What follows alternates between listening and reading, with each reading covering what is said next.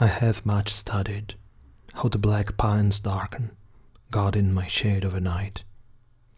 Black ends, lined up on the taut black robe no one knows of, infest the hiding place of thoughts. The dark creaks under animal nails, inches over icy thresholds and panes. Thumb rubs the residual glow inside. Chirps and chirrs we won't hear again scatter among barks crusted with lichen, as limbs get hacked away with axes.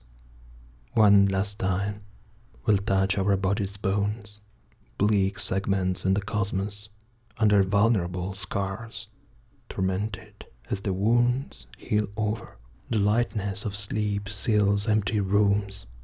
Sadness makes up its face into mirrors of dark, and a row of trees rims the return path entering shapelessness, mindlessness, by silence, by absence, caressing the full face of death, ribboned under the sickle moon.